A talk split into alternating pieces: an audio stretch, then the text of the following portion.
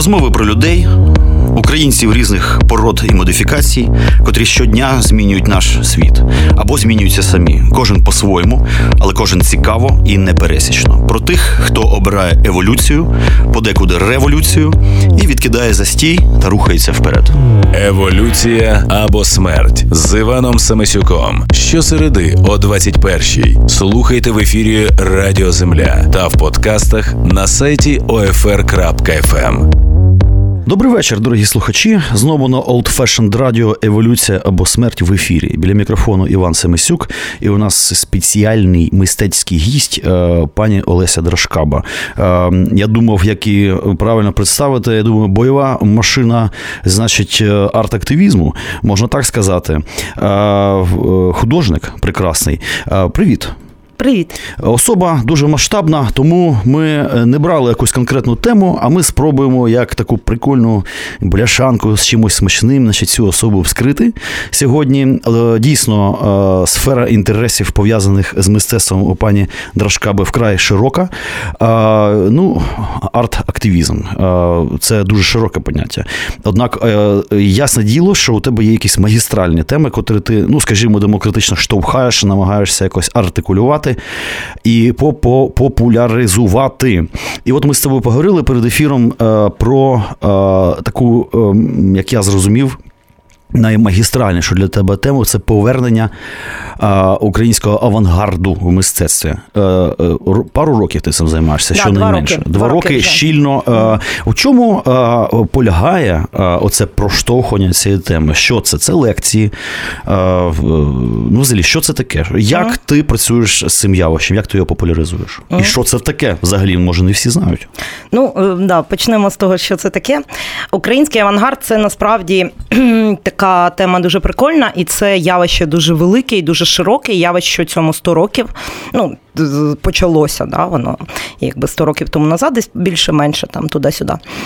Е, почала я його вивчати десь років три тому назад, коли з'явилися от такі от перші перші намагання говорити про розстріляне відродження, говорити про Малевича, говорити про екстер. І почалося, якщо чесно, це з того, коли я зрозуміла, що це все називається російський авангард. А люди ніби всі виросли в Україні, і деякі навіть не були в Росії.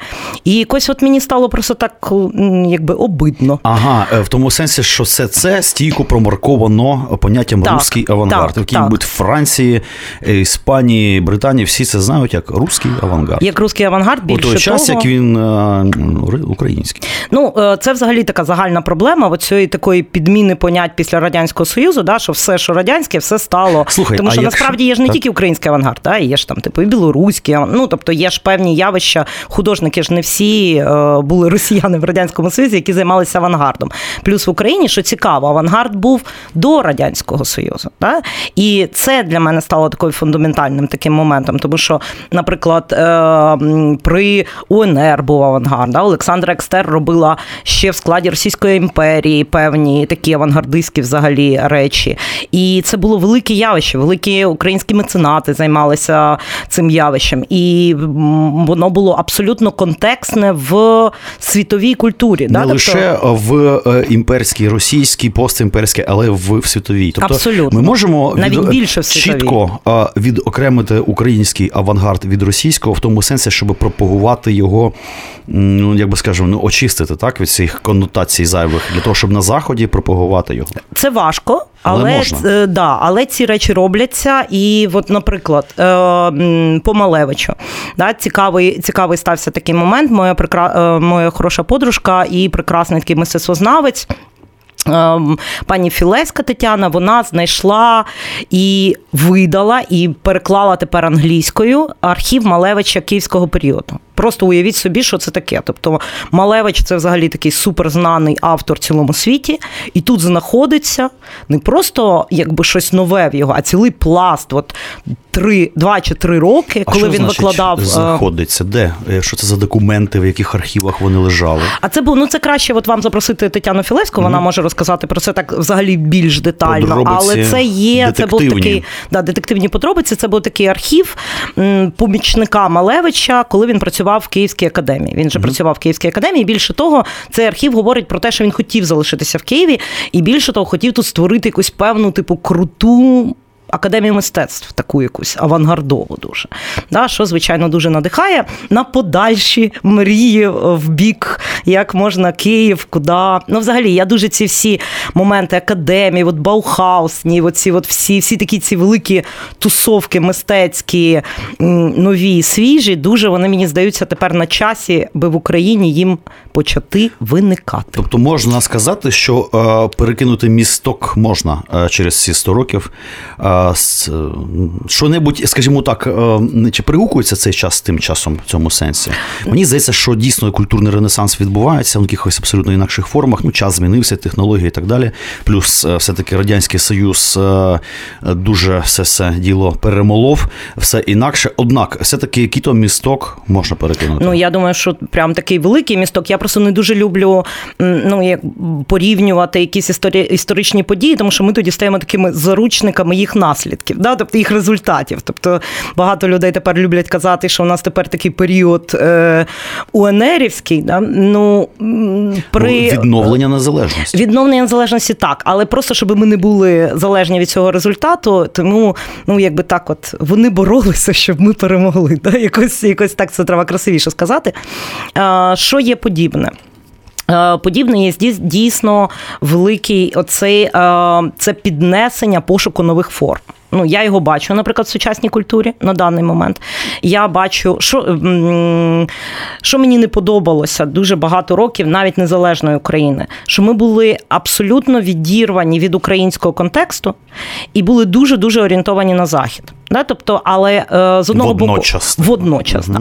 З одного боку, це ніби добре, ну ніби окей, так? Ну, глобалізація, маленький світ, п'яте-десяте. Але з іншого боку, якщо ти просто копіюєш, не базуючись на своїй індивідуальності, да, на своїй історії, на якихось своїх абсу... Е, ну, виняткових моментах, то ти виглядаєш просто ну, як якийсь копіювальщик когось. Та? І ти абсолютно не є цікавий тому самому ж заходу.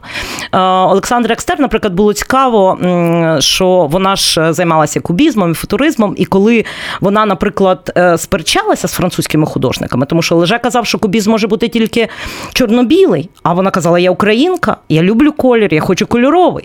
Ну тобто, це є і в контексті і зі своїм. Да? Тобто, І це мені здається дуже важливо українським художникам розуміти, що вони є нащадками цих людей. Ну, якби людей, які створювали реально величезні прориви в світі. Да? Тому що Архипенко він створив так, кубізм існував, але е, кубістично, ну, кубізм в скульптурі створив саме Архипенко. Да? Тобто Малевичський створив свій стиль, і Соня Делоне, яка створювала свій стиль, я його зараз не вимовлю.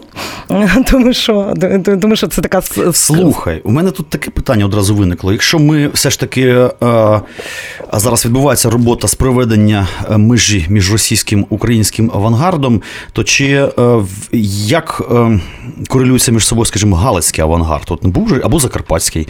Це ж теж паралельні процеси. Ці всі території знаходилися під різним, так би мовити, там протекторатом. Однак, ну, мабуть, існував і Галицький авангардизм. Взагалі, які то теж містки існували між е, великою Україною, мистецькою великою Україною і Україною там західною, так ну о, закарпатський модернізм. Ми скоріше це називаємо. Так, це коли коли будувався, добудовувався Ужгород, коли будувалися чеські райони, то о, дуже у нас є унікальні і будівлі, які були створені в той час, і на даний момент страшна проблема з ними, тому що вони знищуються, не дуже розуміють у нас люди ні конструктивізм, ні модернізм.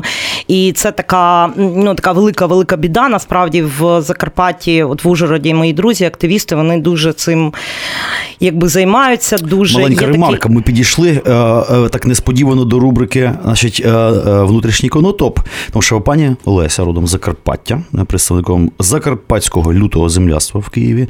І дійсно, що ж там відбувається? Тому що дійсно до мене долітають там через Фейсбук і так далі, через активістів такі доволі тривожні е, історії про ну ледь не знищення якихось дуже серйозних uh-huh. об'єктів архітектурних. Архітектура створює місто, створює середовище, міський менталітет. У той час, як е, з одного боку, ми спостерігаємо народження, відродження міської культури в різноманітних формах в Україні, у той час існують якісь дикуни абсолютно, значить, в якихось е, е,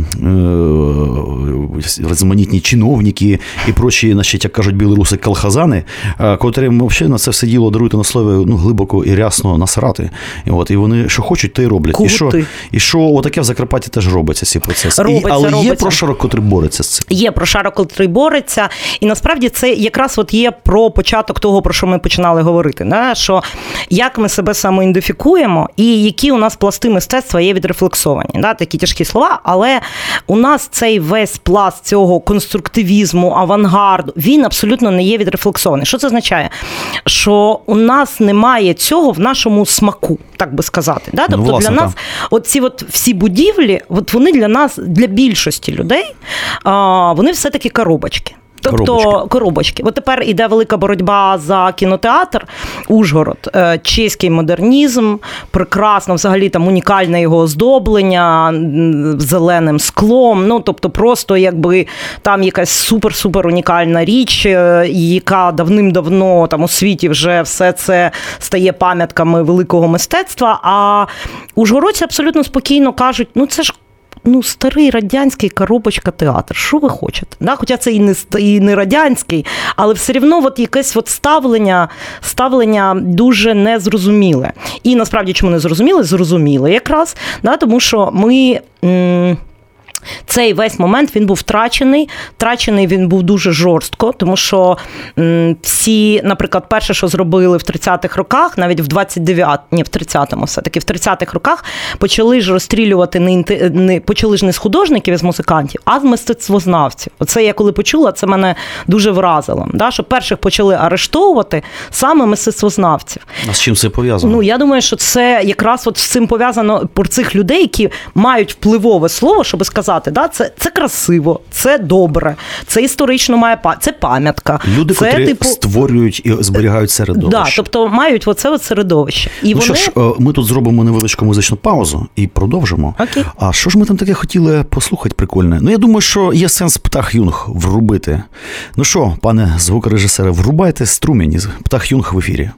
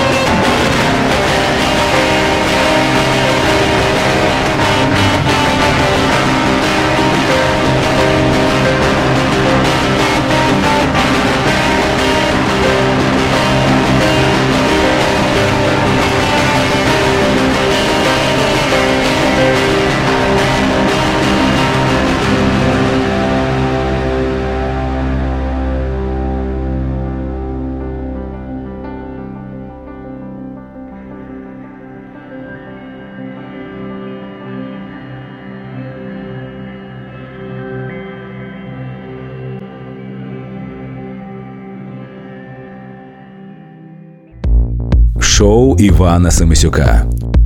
Отже, дорогі слухачі, знову на Old Fashioned радіо Еволюція або смерть в ефірі. Біля мікрофону Іван Семисюк і пані Олеся Драшкаба, арт-активіст у нас в студії. І ми говоримо про український модернізм, з чим його їдять. Про ситуацію, до речі, якось так ми почали торкнулися рубрики нашої внутрішній конотоп. Наша пані, вона родом Закарпаття, там свої дуже цікаві процеси, якась боротьба. І менше з тим, ми говорили про те, що у людей, у людей багатьох проблеми зі смаком. Вочевидь, до речі, я згадав тему. Е, польський письменник молодий зимовід Шерик написав книгу Прийде Мордор і вас з'їсть е, в перекладі Андрія Бондара. Прекрасний переклад. Він теж артикулював цю дивну історію е, українські смаки, точніше, відсутність цього смаку, і дуже формальне ставлення до таких от речей, як архітектура і так далі. Ну, тобто, ну, я би не сказала, що це відсутність к укрошательству і взагалі нерозуміння. Для чого це все взагалі робиться? Тобто мишлення коробочками такими. Да, ну це не є відсутність смаку. Давайте тут, якби це? це розуміти, це є знищений спеціально, а, ну штучно так, смак. Так.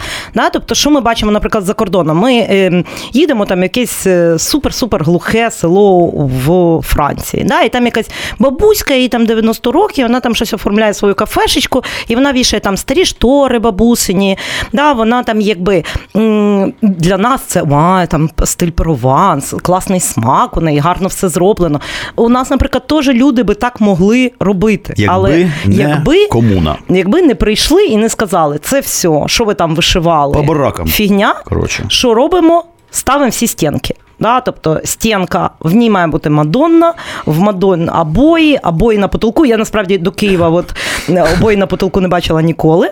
Ну, це от про ем, закарпатський цей ти ти питав, чим відрізняється. Що що такого особливого в Закарпатті? От в Закарпатті дійсно я не бачила обої на потолку, кажу зразу. Скажи, будь ласка, але ж існує, наприклад, ну я точно знаю, що Закарпаття не кожен український регіон має свою потужну школу художню або там навіть школа. Закарпаття точно має. Має свій притаманний якийсь е, такої, таке відчуття текстури, фактури, колористики. Часто е, закарпатські живописці ну, вони дуже просто впізнаються по кольору, по mm якихось таких так. от кольорових розкладках. З чим це може бути пов'язано? Я чув, колись Олег Саман, здається, так розповідав, чи напівжартома, ну принаймні саркастично. Каже, а я знаю, звідки взялася ця вся фіолетова рябь. Каже, це тому, що е, були значить, популярні листівки ще значить, чешські. Розфарбовані. Так, типу. так. І там просто така була, ну така поліграфія тогочасно була. І начебто, якби це е, дивним чином, можливо, через дитячу творчість, через школи і так далі, вплинуло на якби схильність до цих кольорів, котрі просто ну, була така от чешська поліграфія стара. Типу, ну от якось ну може, може бути таке. така своя, можливо, можливо. Е, як це гіпотезів може Гіпотез, бути багато. А, ну, З одного боку, звичайно, Закарпаття це такий край кольоровий, край а, е, багатьох культур. Насправді не будемо про це забувати. Румунська культура з такими кольорами. Ну просто у нас була на базарі бабуся, яка нитки продавала, румунка. Так у неї там такі нитки. Ну, да. У нас тепер Нам весь... до них далеко. Да, в цьому у нас сенсі. правда Київ дуже працює в вивісках над румунською колористикою, тому ми вже всі знаємо ці кольори. Але ну якби за радянське радянського союзу це була така незвична кольорова гама. У нас є угорські, ну тобто навіть вишивок в Закарпатті, навіть орнаментики дуже багато, і вона дуже широка. Плюс, звичайно, гори, що що мені так здається. Да? Тобто, як гора, це ж такий вічно кольоровий ландшафт, який прямо перед тобою. То він жовтий, то він червоний, то він зелений, то він е, там білий. Ну, тобто, це є такий свій момент. І ну, тобто я не досліджувала це явище, але можу сказати, що, наприклад, коли ми їхали ще, я вчилася у Львові в академії, ми їхали з моїм другом і по перевалу, от закінчується Львівська область, і починається Закарпатська, і він казав: О, дивися, починаються кольорові закарпатські діти. Ми це називали, тому що починають бігати такі всі діти в абсолютно дико підібраних якихось кольорах, але дуже вони такі веселі після Львівської області. І ми з цим стикнулися, коли почали вчитися у Львові. Тому що ми нас впізнавали, тобто всю закарпатську так звану в діаспору в академії мистецтв впізнавали. До нас ем, нам ем, викладачі живопису казали, а, да, ви Закарпаття, ну ладно. Ну, тобто, тому що львів'яни вони набагато більш стриманіші, і ми навіть теж з свого боку над ними сміялися, що вони використовують тільки там якби чорну і білу фарбу і сі, і там таку охру. І що якби всі інші фарби мають якось розподілятися закарпатцям більше виділяти кольорових фарб.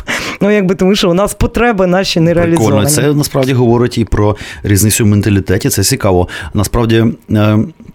ми тут піднімали тему українських ідентичностей з паном Мартинюком і дійшли висновку теж, знаєш, для багатьох східняків, те, що там западенці, подумаєш, які то всі вони однакові, вони настільки різні.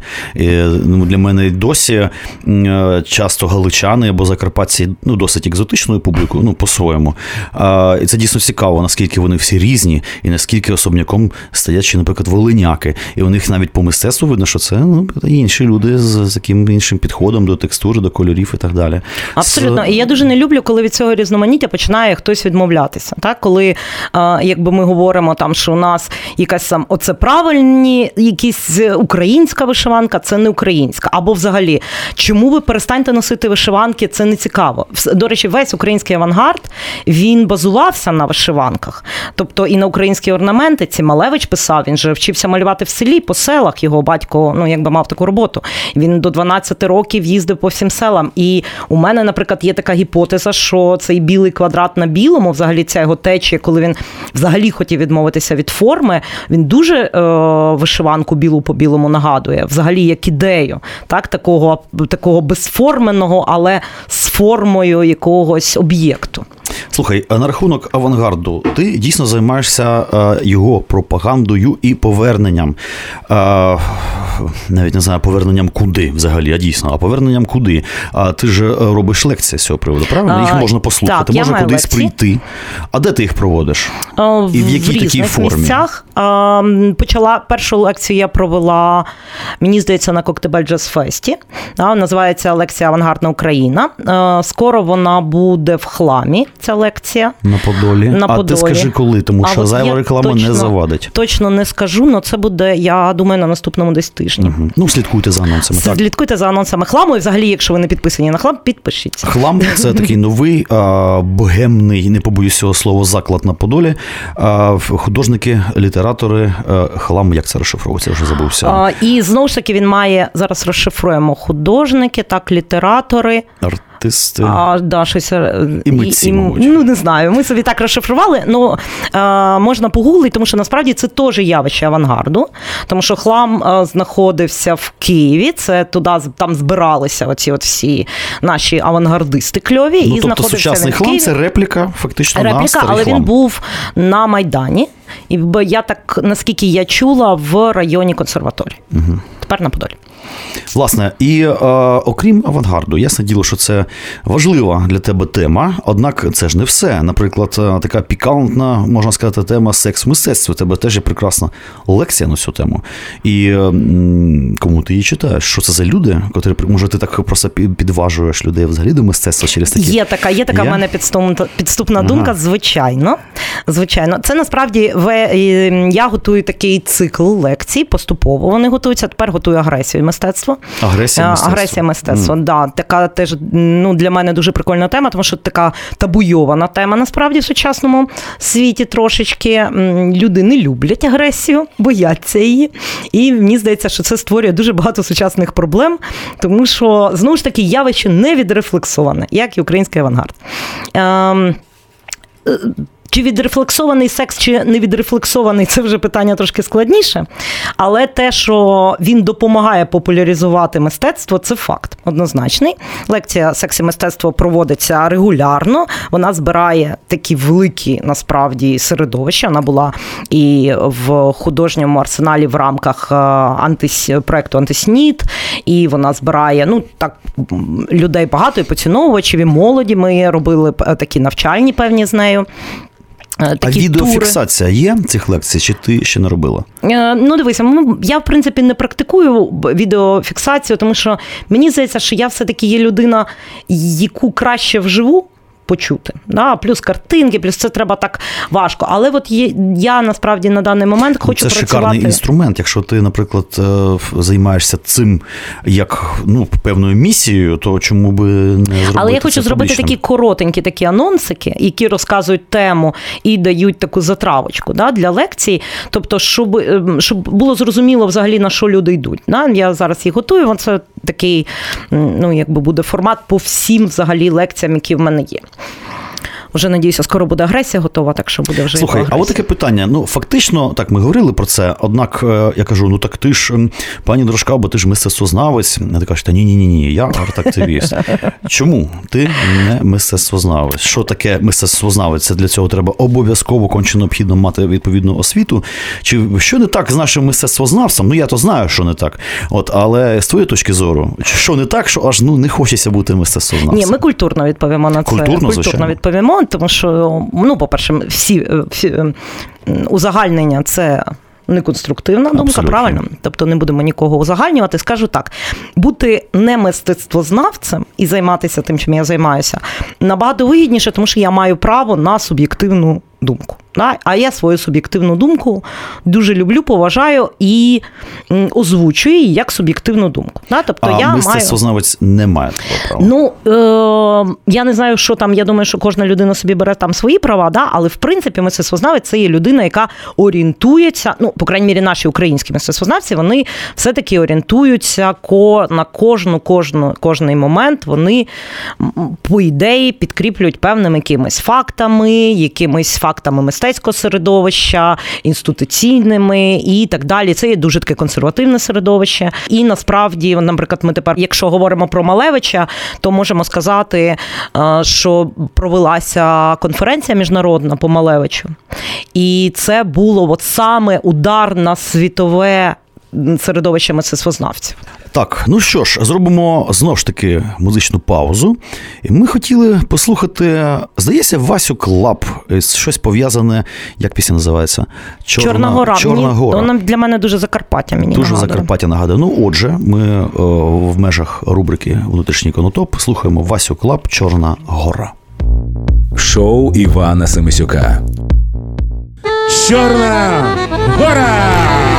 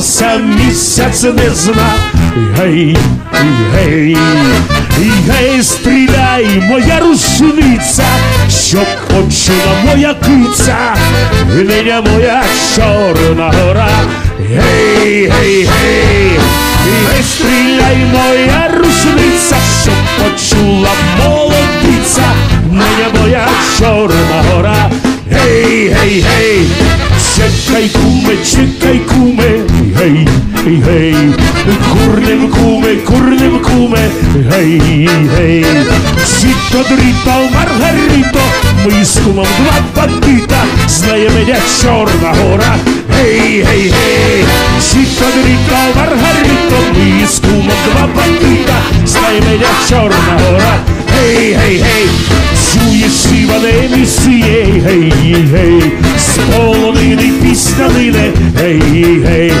я ніколи і нікому не віддав рідного дому, знає мене Чорна гора.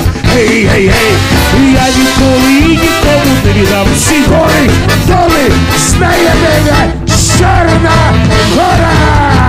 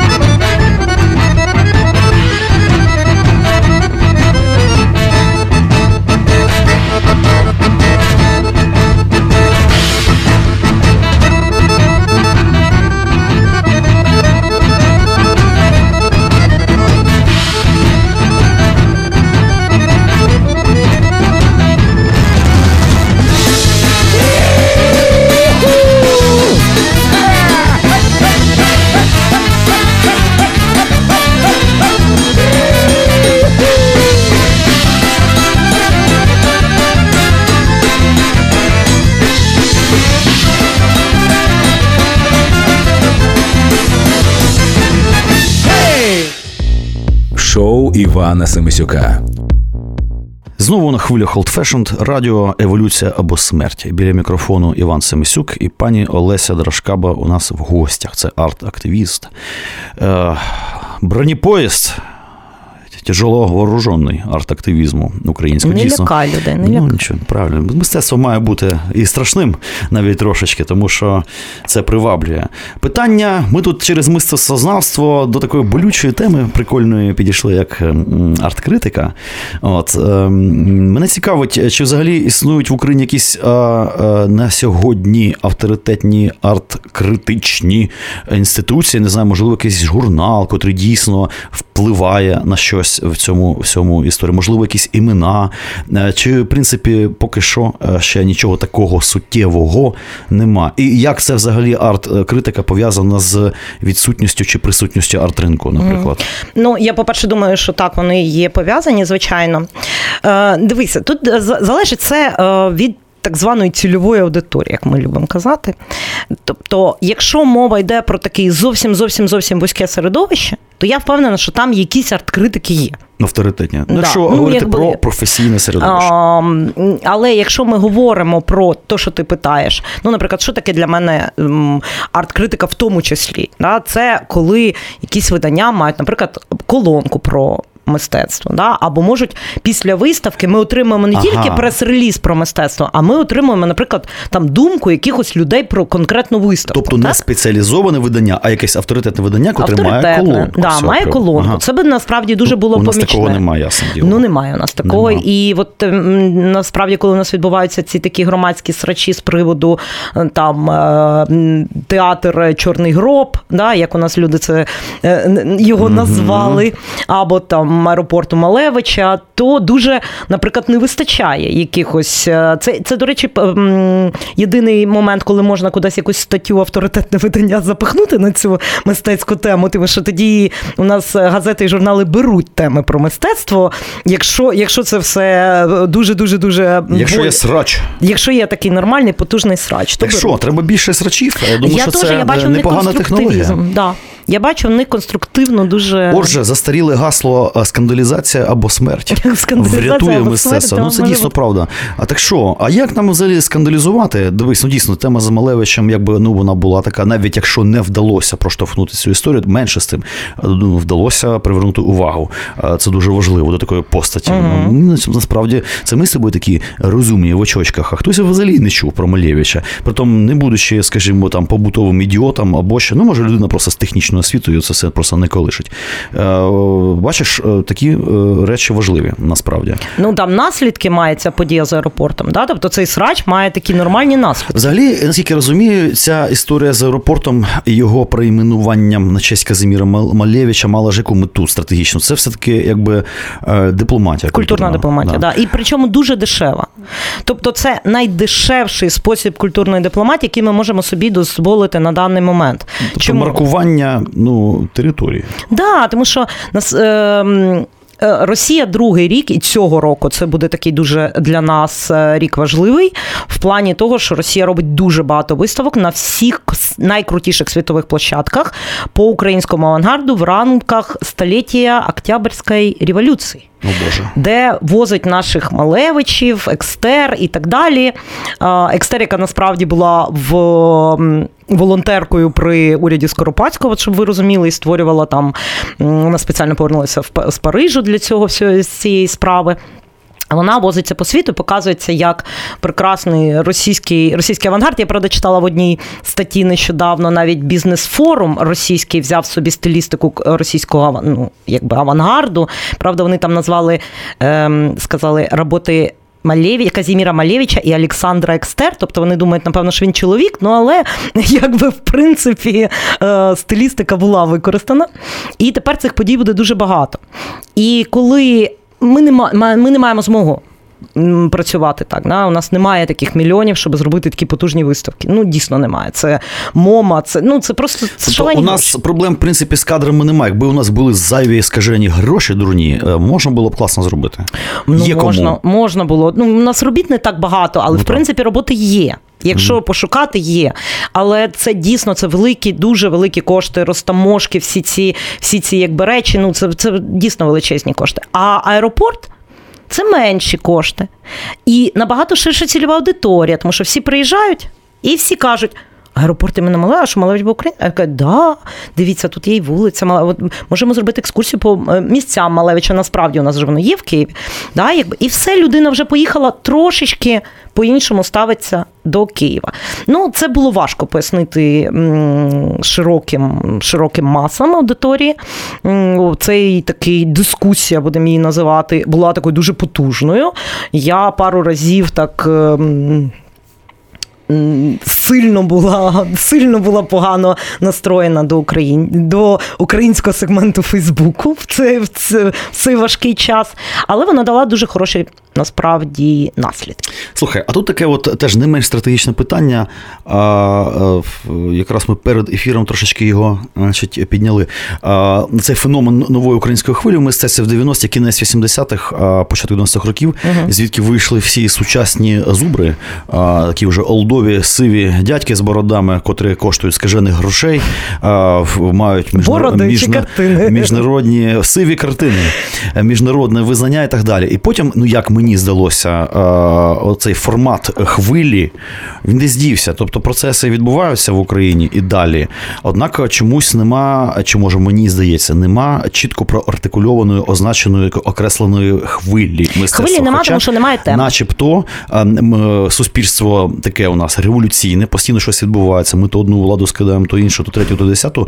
Е, Однак мені постійно якби здається, що мистецтво якби ну може осторонь трошечки стоїть цієї цієї історії. Стояло, я вірю, що тепер воно трошки змінюється. І більше того, коли приїжджають е, західні журналісти, я, наприклад, таки спеціалізуюся на оптимізмі, і тому я завжди їм розказую Професійний е, оптиміст. Професійний оптиміст, да. спеціалізуюся на оптимізмі, особливо мистецькому оптимізмі. І тому я розказую їм про художників, про цю нову хвилю після Майдану. І скажу чесно, вони в шоці. Ну, тобто, коли я от розказую взагалі і про. Барбакан на Майдані, да? ну, це насправді потужне явище. Під час військового взагалі спротиву є осередок художників, митців, в ньому проводяться якісь регулярні акції. Ну, тобто, це насправді дуже Ну, цікава така наскільки тема. це да? було можливо? так. Наскільки це було можливо. Да? І потім художники, які з'являються, і художники, які починають м, займатися якимись. Е- Дослідженнями а, продовжувати тему, хто авангарду, хто шестидесятників, якісь рефлексії робити, хто народного мистецтва, хто хто там, ну, ну мені, наприклад, дуже подобаються роботи Андрія Хіра, який він є теж Закарпатець. Він досліджує взагалі оці от всі байки, такі ну, цікаві ці от історії. Ну, там, це взагалі могутній художник. Могутній, да, художник дуже прикольний, і в нього дуже глибоке це дослідження цих міфологій. Цієї. І мало було художників в Україні, які так так глибоко копали. Слухай, а от така тема. От е, ми говорили ще про арт-кураторство, наприклад, та такі от художники цікаві. Ну, фактично, я не бачу, щоб був інститут кураторства, щоб хтось займався цими людьми, як просто елементарно, прагматично, як виробниками чогось, на чому можна заробити гроші, наприклад. Так я, як художник, е, наприклад, е, взагалі не співпрацюю з галереями, тому що той самий Фейсбук і взагалі всі ці мережі ну не просто вбили сенс моєї співпраці з галереями. Я не бачу в цьому смислу абсолютно ніякого. Мій покупець в електронному вигляді там пульсує в інтернеті, і він раз вигулькує, ми з ним зустрічаємося, я йому щось продаю. Тобто є отака от мережа галереї. Щось я не дуже розумію, чим вони Ти знаєш, займаються. я теж ніколи не продала ні одну картину через галерею. А, скажу я б навіть чесно. продав і не одну, але в певний момент я побачив, що ну просто нема цьому смислу. Е, ну, але мені здається, що просто трансформуватися має сам цей ринок кураторства. Я дійсно не бачу зміста продавати через когось. Ну хіба ну є такі стовпи, там такі слони е, світового Ну, є, кураторства, так, які просто дзвонять і кажуть, там, типу, там містер такий, то у мене є для вас така картина. І тут навіть неважливо, яка картина, і ніхто її не дивиться. Просто ти своїм гостям кажеш, це мені позвонив, от сам той. Подумав про мене, і ось я за пару мільйонів купив. Тобто, це така вже ну, якби своя тема. Але. Мені здається, що ринок кураторства, ну, взагалі не знаю, ну ринок кураторство це є співпраця з художником. Не по продаванню, а по м, поясненню його робіт, да? е, якихось створення, якихось образів його Ну, так, робіт, але експозицій. менше з цим, за цим все рівно стоїть якась прагматика. Просто за просто так люди, звісно, люблять поговорити. Це ж ясне діло, щось як Ні, це. звичайно, що фінансова складова стоїть, але Ну, ти питаєш нафіга? От е, якщо вони не продають, да, я продаю через Фейсбук, наша мені куратор. Да? Куратор, наприклад, може в, е, в ідеальному світі. Да? Куратор що робить? Куратор м, знаходить нові. Ніші і твоїх і для твоїх тем, да, і для твого глядача. Куратор може щось пояснювати. Ну, я, наприклад, пам'ятаю, от така є така жовта тоненька книжечка, називається Коротка історія кураторства. І там про, про цих всіх монстрів кураторства, там з центра Помпіду, вона написана, запиши собі дуже класна книжечка. А, і я пам'ятаю такий момент. Не скажу, хто був куратор. Sorry, я просто дійсно погано все пам'ятаю, всі історії пам'ятаю, всі імена забуваю. Всі мої лекції це такі одні картинки, там знизу збоку таке ім'я. Ім'я написано, щоб, не дай Боже, не збитися. І куратор, по-моєму, жінка була куратор, е, жінка ця кураторша була. І щоб пояснити широкому глядачеві ротко, да, вона перший весь зал повністю заклала різнокольоровими квітами. Да, от просто була така, ти заходив в таку кольорову пляму з квітів. І ця думка, що колір не має нести якогось більшого значення, ніж колір. Да, от квітка вона не несе більшого значення, ніж ну, в ній, в ній колір. Це просто красиво. Да? І цей момент, до який, а він же такий тяжкий для пересічного глядача, чому квадратики і кружочки продаються за е, декілька десятків мільйонів доларів. Да? Тобто це такий важкий Ну, для розуміння Я, момент. я знаю насправді, чому е, так відбувається, і не тільки з Але от скажи, хід прикольний, да? тобто Хід ти можеш, ну от це куратор робить. Да? Він додає оцю, робить так звану цю додану смислову вартість. Хороший куратор. ну так, так. І, виступає фактично як митець. Така, Як такий со- кометець, да? кометець, і вони майже всі хороші, круті куратори, куратори, вони художники. Ну що ж, пані Олесі, у нас, на жаль, час добіг кінця. Так ми по верхам, по верхам. Можливо, я думаю, є сенс зробити передачу на е, може просто на базі однієї з ваших лекцій розкрити якусь агресію в мистецтві, наприклад. Це ж дуже цікаво. Е, ну що ж, зараз ми, мабуть, послухаємо наостанок е, гіч. Оркестра, як ми домовилися, і будемо прощатися. Дуже дякую, що ви до нас вам. завітали. Дякую за До нових зустрічей. До побачення. Шоу Івана Семисюка.